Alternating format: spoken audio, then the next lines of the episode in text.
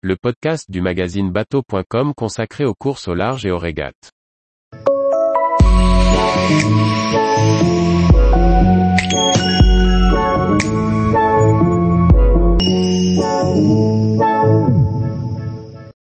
Météo des premiers jours de la route du Rhum 2022, cartouche en vue. Par Maxime le Riche. Vainqueur de la dernière Mini Transat, Pierre Leroy est également un météorologue renommé. Il doit mettre à profit ses qualités de routeur sur la prochaine route du Rhum 2022. Il nous donne sa vision sur les conditions météo au moment du départ et dans les jours qui suivront. À quoi ressemblera le plan d'eau au large de Saint-Malo dimanche à 13h02 Les conditions le jour du départ seront musclées, mais assez classiques pour un départ de course début novembre. Les différents fichiers confirment un flux de ouest-sud-ouest quand le départ sera lancé en début d'après-midi. Les skippers auront entre 15 et 20 nœuds établis, avec des rafales à proximité de la côte.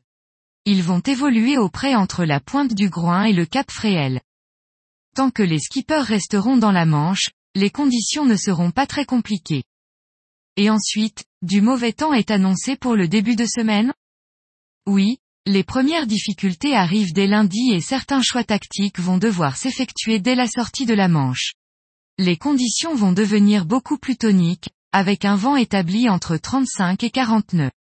Un large système dépressionnaire va barrer la route des skippers, accompagné d'une houle de 3 à 4 mètres. Ça risque d'être dur à vivre pour certains, en particulier pour les classes les moins rapides. Quelle semble être la meilleure option à la sortie de la Manche? Les skippers vont devoir trouver une porte de sortie, en choisissant de ménager leur monture en piquant vers le sud ou alors de traverser le front en affrontant le mauvais temps.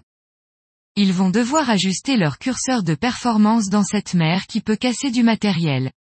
La trajectoire la plus payante ne sera pas celle qui préservera les bateaux. C'est souvent le jeu de la route du Rhum. Encore une fois, cette météo n'a rien d'exceptionnel. Ce sont des conditions classiques début novembre dans l'Atlantique Nord. À quoi doivent s'attendre les skippers sur la suite du parcours? Il y a beaucoup de carburant, dans l'Atlantique Sud. Des masses d'air chaud sont assez présentes et rendent les prévisions délicates à anticiper. Il est encore un peu trop tôt pour avoir une vision optimale. Est-ce que le précédent record peut tomber dans cette édition 2022 A priori non. Les conditions ne sont pas optimales pour battre le précédent record. Dans l'hypothèse où nous devrions prendre le départ d'un Jules Verne, la fenêtre météo ne permet pas de faire un chrono sur la première partie du parcours.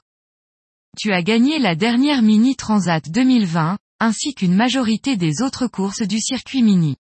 Seras-tu au départ de la prochaine route du Rhum en 2026 Je l'espère. Je suis en train de monter un nouveau projet, et je cherche des partenaires afin d'être au départ de la prochaine édition de la Transat Jacques Vabre 2024, la route du Rhum 2026, ainsi que sur le Vendée Globe 2028.